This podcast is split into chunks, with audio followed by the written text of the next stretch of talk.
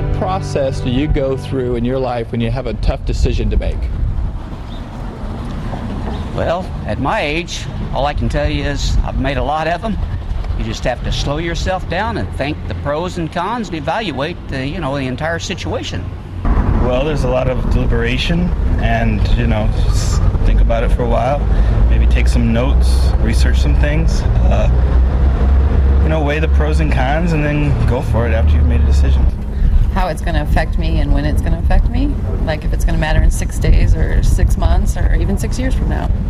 Well, I'd ultimately just think of it on my own for a while, my, you know, to see if I can figure out a solution myself. But um, if I don't feel confident in my own decision, then I would talk to a friend or a relative, somebody close to me that knows me well.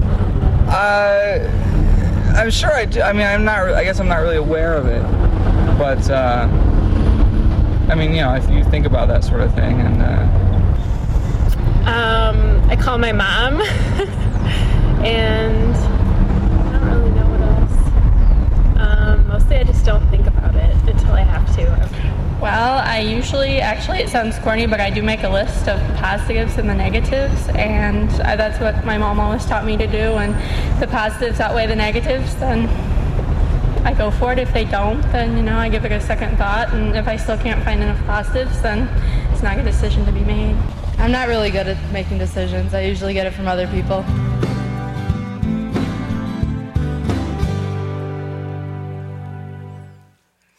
Well, uh, the person on the street interview there in the video uh, simply asking questions about how you go about making decisions. And so, uh, if you ask that same question, how do you go about making decisions? Uh, what process do you go through? Uh, I didn't think I caught anything in there. That's about the third or fourth time I've watched it about any kind of spiritual guidance or insight about scripture reading, uh, prayer, or any of that kind of guidance about that. So, the question for us as, as, a church, as believers, as we come near the end of this letter that the Apostle Paul has written to the Thessalonian Christians is, is uh, do you practice spiritual discernment in making decisions? And if not, then how do you know what, um, excuse me, what God wants you to do? How do you know what pleases God? How do you know what lifestyle you live is going to be pleasing to God? And so, as we come near the end of 1 Thessalonians, we see that, uh, as we mentioned a couple of weeks ago, Paul is coming to what he calls some final instructions about how they're to live, how they're to live as believers in that culture and in that society. And we looked at verses 16 through 22, and you find that there are eight admonitions that Paul gave to us. And so, since a few weeks ago in chapter 5, verses 12 through 15, we saw eight principles for biblical relationships. I thought, well, you know, maybe eight points or eight things to discuss excuse me, might be a little bit too much. So uh, I thought, uh, well, we'll break it down a little bit and, and go three last week and then five today. And that reminds me of a story about a pastor that one Sunday had a 26 point sermon, one for every letter in the alphabet. And you can imagine that was a long sermon. And he got a lot of uh, complaints about that during the week. So the next Sunday he said, well, since everybody complained about my 26 point sermon last week, today's sermon will be pointless. Well, uh, I hope that what I have to say today is not pointless. I hope that you will understand that what I'm saying to you is important. Uh, Paul thought it was important enough to impart to these Thessalonian believers, to give them guidance to how to make decisions with spiritual discernment. And I want us to be able to do the same thing. So look at the scripture with me in chapter 5, beginning in verse 19. Uh, Paul says, Do not put out the Spirit's fire. Do not treat prophecies with contempt. Test everything. Hold on to the good. Avoid every kind of evil. Now, there are five phrases there. Last week we covered the first three. Do you remember what those were? We talked about them as being the standing orders of the gospel. I made that, I made that kind of easier for you to talk, talk about three of them. That reminds me of another story while you think about what we talked about last week, those three points. A granddaughter went to spend the weekend with grandma and grandpa out on the farm, and she was hoping that they wouldn't have to go to church on Sunday. She just wanted to spend time on the farm. And the grandmother on Saturday night said, No, we're going to go. We're going to Sunday school and to worship. And the little girl said, well, Why do we have to do that? And grandmama said, Well, we need to learn more about God. We need to learn all about Him that we can. And she said, Well, I did that at my home church. And grandmama said, Well, I've been going to church all my life and I still don't know everything about God. Little granddaughter looked at her and said, Maybe that's because you weren't paying attention. All right, maybe you weren't paying attention last week. What were the three things we talked about last week that Paul talks about uh, in these final admonitions? What about re- joy and rejoicing? Rejoice always. Choose, you choose to rejoice. How about prayer? Pray, pray constantly. Be in contact with God all the time. And what about being thankful? In all circumstances, you know, you pay attention. You did extremely well. I give you an A for that today, all right? That blesses my heart when you listen and then you remember. That's good. Now, let's look at the next five. Paul gives us these five admonitions then that will help guide us in making uh, spiritual decisions, other kinds of decisions with spiritual discernment. First thing he says is, do not put out the Spirit's fire. And that's in reference, of course, to the Holy Spirit. Um, all sin that we know about, all sin that we commit, all sin described in the Bible is always sin against God. But there are three specific sins pointed out in the New Testament about sins against the Holy Spirit. First of all, there's the unpardonable sin where we blaspheme the Holy Spirit. And just to put that down into simple definition simply means is that we reject the, the ministry of the Spirit that tries to convict us of our sin and teach us about the righteousness of Christ uh, we reject the teaching of the Spirit about the truth about Jesus Christ, and, and we continue to put the Spirit's movement in our life off until oftentimes our heart has become so hardened that the Holy Spirit can't get through to us at all. You just keep putting that off, putting that off, putting that off, and that's a, that's a sin committed by uh, an unbeliever. Then the second sin against the Holy Spirit that's mentioned is what is called grieving the Holy Spirit. And Paul wrote to the Ephesians and said, Do not grieve the Holy Spirit of God, with whom you were sealed for the day of redemption. Now, how do we grieve the Holy Spirit of God? Well, we grieve the Holy Spirit of God when we get involved in activities and actions and lifestyles that are not pleasing to the Holy Spirit. It's like uh, when kids dis- disappoint their parents, the parents grieve over the behavior of their kids. And that's how the Holy Spirit does with us when we live an unholy lifestyle.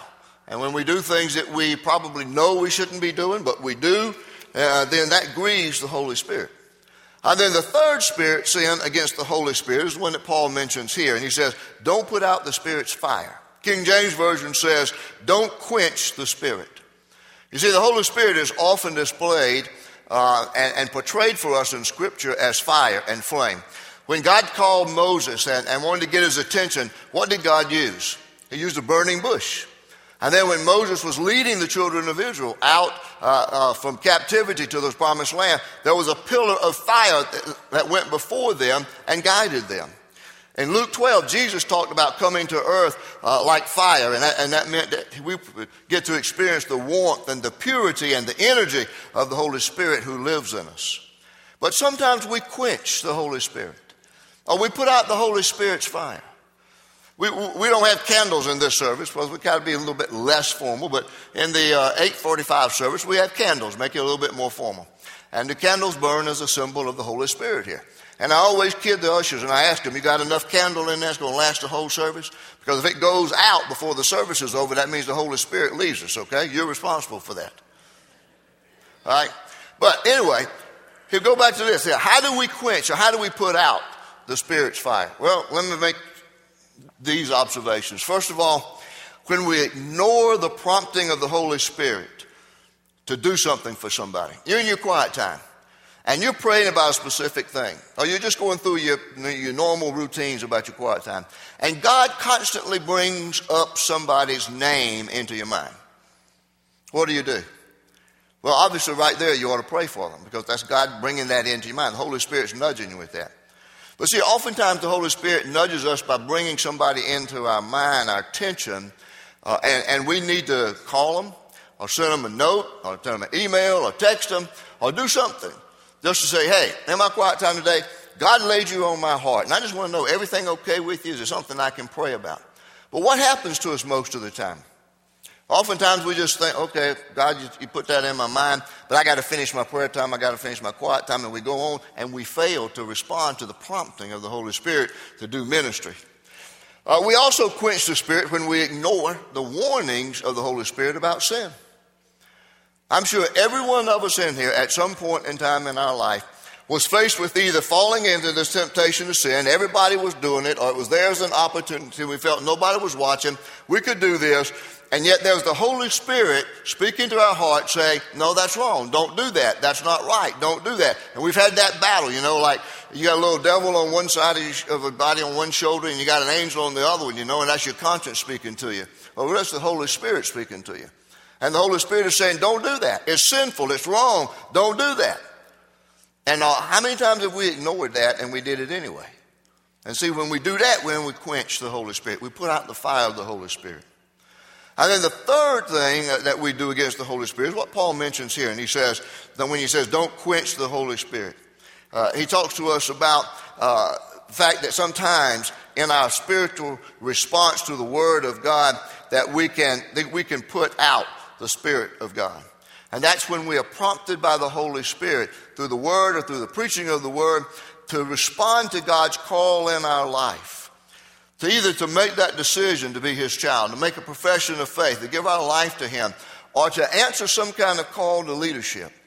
You've had the opportunity to step up and be a leader somewhere. You were asked to lead, serve, and the Holy Spirit nudges you and says, Yes, that's what you need to do. And then you still make that decision and you say no. And when we do that, we begin to, to put out the fire of the Holy Spirit.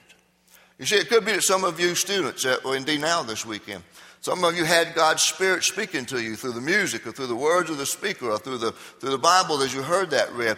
Some of you need to make decisions for Christ. Some of you need to answer some, some um, the callings that God has for your life. Others of you have to make that decision to accept Christ and be baptized. And, and you need to listen to that prompting, guiding, and leading of the Holy Spirit because you don't want to put that out. You Don't want to put that flame out.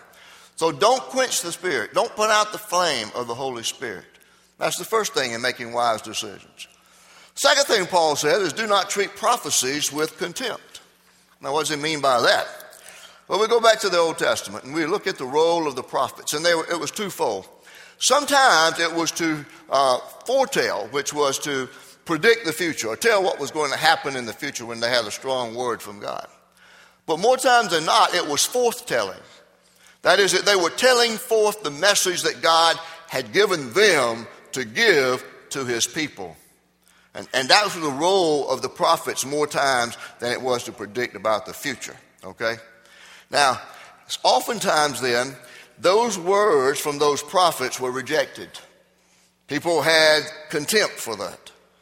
And they would re- reject what the prophets had to say.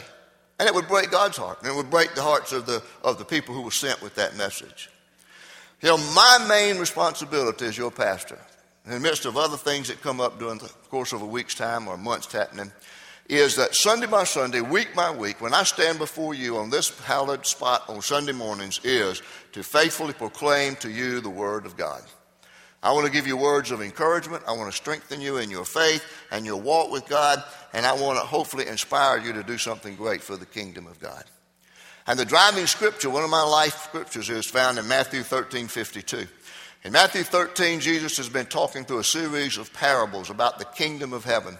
And he comes near the end of that chapter and he says in verse 52 Therefore, every scribe who has become a disciple of the kingdom of heaven is like a head of a household who brings forth out of his treasure things new and old. Now, how does that relate to my preaching week by week? My challenge is to remind you of the old things, the things you know. You know, about the Ten Commandments, the Beatitudes, the, uh, the teachings of Jesus about this, the teaching about tithing, all those things that we're supposed to know or we've heard. But then at the same time, there are some things in Scripture that maybe you've not heard. Or you need to hear it with a little bit different twist to it to inspire you and encourage you to do something as you hear the Word of God. Now, there have been a lot of different um, definitions about preaching. Some of them are in jest, and some of them I have really seen lived out. Preaching has been described in one way as clearing off a spot and having a fit thereupon. And you probably have seen that happen at some places. Another definition of it is preaching is reading a text and then departing therefrom. You ever sat through a worship experience and the pastor read a passage of scripture and then he began to preach and it had absolutely nothing to do with the passage of scripture? He never referred to that scripture, he never used it in any way. You know what was going on? He had a message, he had something he wanted to preach, and he just found a passage of scripture that would go with it, and that's all he did, just to justify that he was going to get it out of the Bible.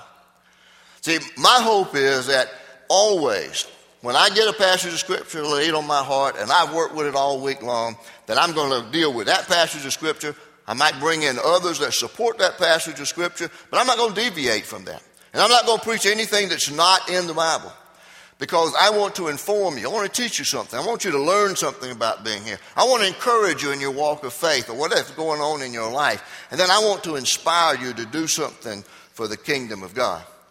Now, get back to this issue when he says that don't have contempt for the prophecies. What's the issue Paul was addressing? Well, obviously, there, there were some believers among the Thessalonians um, who were ignoring the inspired preaching of the leaders. They were holding it in contempt. Now, what does that mean? Well, let's look at what it means in the, in the law system, in a courtroom, to be held in contempt of court. And this is a, a legal definition of contempt of court. Individuals may be cited for contempt when they disobey an order, fail to comply with a request, tamper with documents, withhold evidence, interrupt proceedings through their actions or words, or otherwise defy the public authority or hold it up to ridicule and disrespect. I see, if you do those kinds of things to the preaching of God's word, you ridicule it, um, you hold it up in disrespect, you ignore it, then you're having contempt for the word of God. And if you do that, you're going to constantly disobey God. And you're not going to have the wisdom from the Word of God to make wise decisions. You won't be able to practice spiritual discernment in your spiritual making process. Now, that leads to the third thing that Paul says. And it's a short phrase test everything, Paul says. Test everything. Why do we need to do that? To make sure that it comes from the Bible, to make sure that it's the Word of God, to make sure that it's what God wants you to hear. You know, I, I, uh, one of the things that, that really sends a kind of a shiver through my soul is when I hear somebody that I've kind of been a little bit maybe suspect about where they are in relationship with God stand up and say, God told me to say this, or God told me to do this.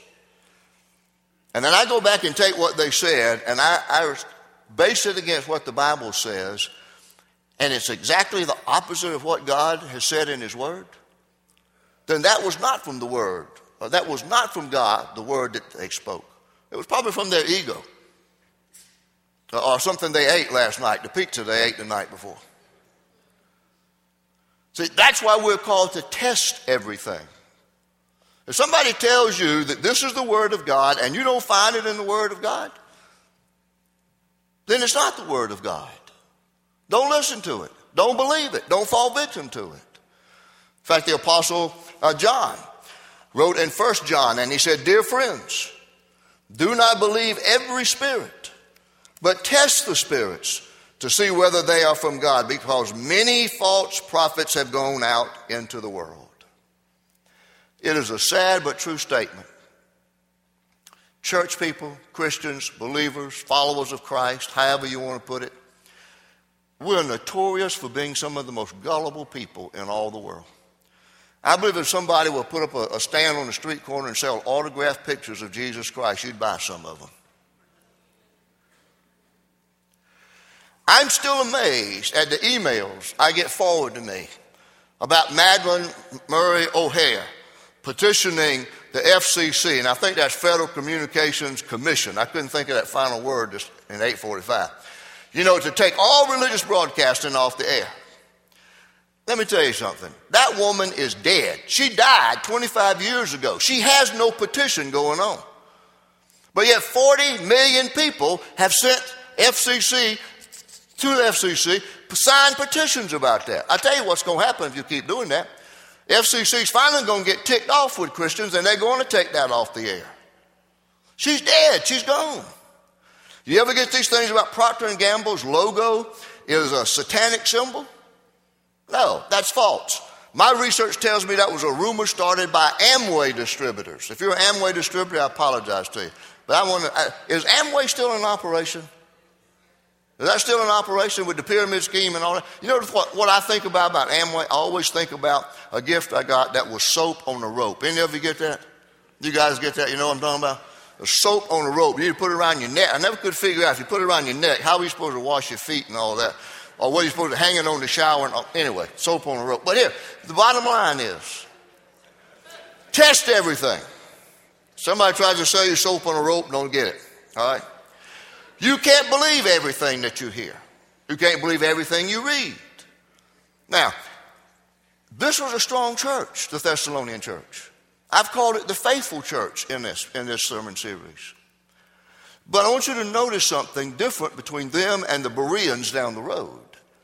Because in Acts 17, verse 11, this is what Luke wrote about the Berean believers. He said, Now the Bereans were of more noble character than the Thessalonians, for they received the message with great eagerness and examined the scriptures every day to see if what Paul said was true. Now, I want to give you a challenge. Every Sunday, I want you to look at, at your notes you take, or as you listen carefully, maybe you don't need to take notes. And if I ever teach you something that I say, this is what God says, and it's not in the Bible, I want you to call me on it, okay? Because my intent is to do nothing but preach to you the Word of God that's in this Bible. But I want to challenge you to test everything you hear. Test everything you hear. I've told people that funeral homes, emergency wait room waiting rooms, and um, operating uh, waiting rooms are, are notorious for having some of the most awful theology you can ever hear people come up with. And I've always said to people who went through that time of crisis listen, filter everything you hear through the Word of God. People are trying to be nice and kind, but they're not necessarily right. And so I'll say to you, if you want to try to comfort somebody, don't try to defend God, don't try to describe God, don't, don't try to explain what God is doing. He doesn't need to be explained. Just be there with them. Just be there. If you can't say anything more than the fact that this was God's will, then just, just be there. Just have a ministry of presence, okay? Oftentimes people say when they deacons sometimes say, Well, I wouldn't know what to say in a situation like that. And I say, Well, just keep your mouth shut. Don't say anything. You'll be all right. You remember Job and his three friends that came to comfort him?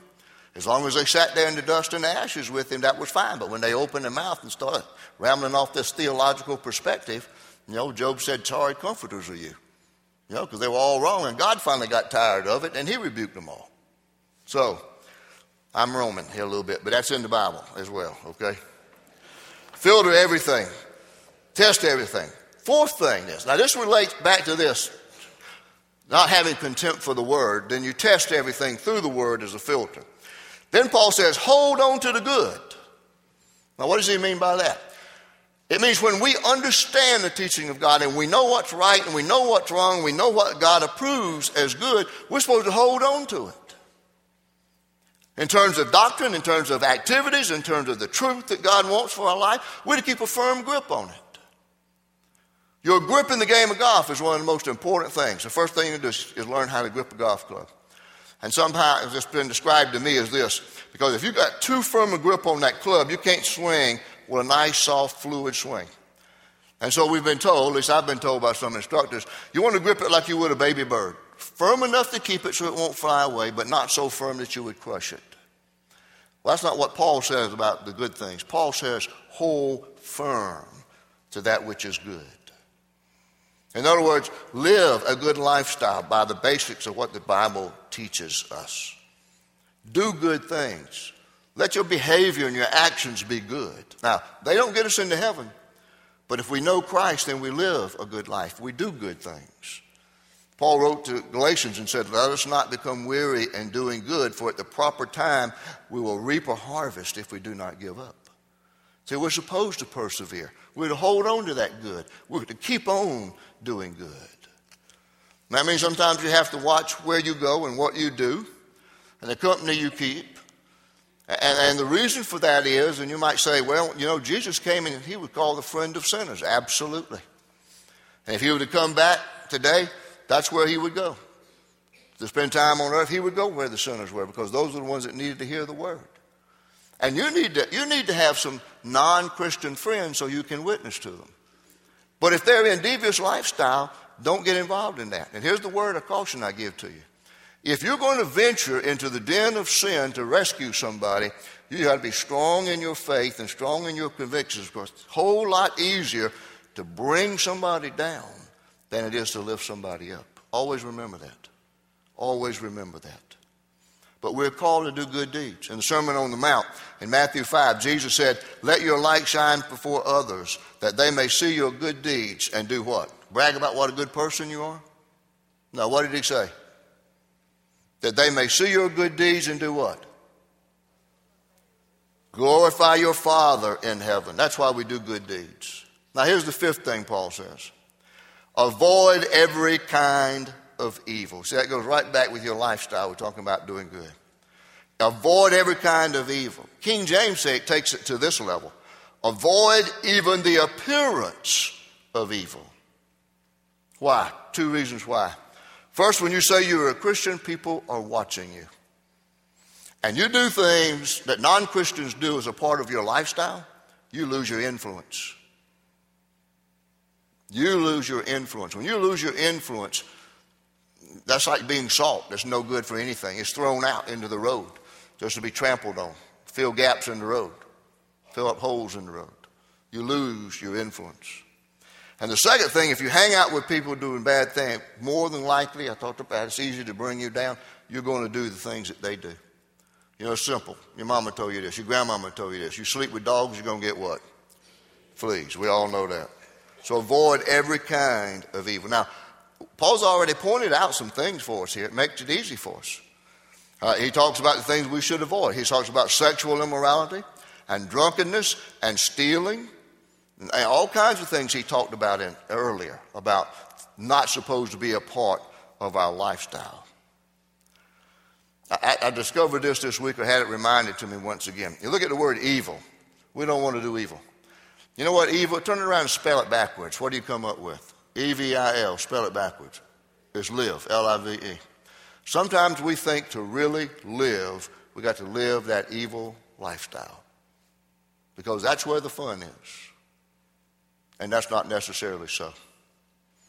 Don't get those mixed up. Avoid even the very concept of evil. And Paul would say this to young Timothy in 2 Timothy 2:22. He would say, "Flee the evil desires of youth and pursue the righteousness, faith, love, and peace along with those who call on the Lord out of a pure heart." Flee the devil. Flee the evil desires. You know, if you it's you know, the old saying is if you can't stand the heat, get out of the kitchen. If you can't stand the temptation, get away from it. Run from it. Avoid that evil. You know, you talk about if you flee from the devil, eventually he'll leave you alone. Paul says, avoid that evil lifestyle. Now, the whole issue began today to look at this last, next to last section. Next week we'll bring a conclusion to this as Paul talks about being uh, fully formed to maturity, and the Holy Spirit's working doing that. But we're talking about making decisions. And how, how, how, how do you go about making decisions? Well, you have to do it as a believer with spiritual discernment. And I think Paul gives us five great uh, principles, guidelines, biblical admonitions, whatever you want to call them, about how we can make wise decisions. Do not put out the Spirit's fire. Do not treat prophecies with contempt. That is, hold the Word of God in highest respect. Test everything, filter everything through the Bible. Hold on to the good, be faithful to God, and avoid every kind of evil. Run from the temptation of sin. I see some of you are faced with making some decisions this, this day, this week. You're going to be faced with it at school before long. You're going to be faced with it at work. Be faced with it maybe at home, in your community. If it's something that you think God is, you find it questionable whether God wants you to do it or not, go back to these five biblical principles and test it by that. See, some, and others of you have decisions to make about Christ and your relationship to Christ and your life in the kingdom of God. There are some things in here that, that, that, that will guide you in that. In other words, don't grieve the Holy Spirit. Don't quench the Holy Spirit's work in your life. Don't deny the Word of God when it convicts you of sin. You know, flee evil when it's tempting you and it's overpowering you. Test everything that's out there. Is this right? Is this wrong? What, what does the Bible say about it? Test things. Hold on to that which is good as a believer in Christ. I pray that together, from the teachings of this passage of Scripture, we'll make wise decisions about our life, all to the glory of God. Father, thank you for the writings that we find here in your word. Uh, we thank you for Paul's care and concern for the Thessalonian believers and how that still applies to us so strongly and so powerfully today. And I pray that as we try to follow you and be the best believer that we can be by following you, that we will make wise decisions uh, through biblical discernment, spiritual discernment, based on what you tell us in your word. Father, for those who need to make decisions today, to join with Spring Valley and Promise of Letter, uh, to step out on faith and claim Christ as Savior and Lord, or for any other decision that needs to be made today. Father, I pray that the movement of the Holy Spirit in this place will not be quenched. The flame of the Holy Spirit will not be put out, but will be allowed to move and convict people, and people will respond from the depths of their heart.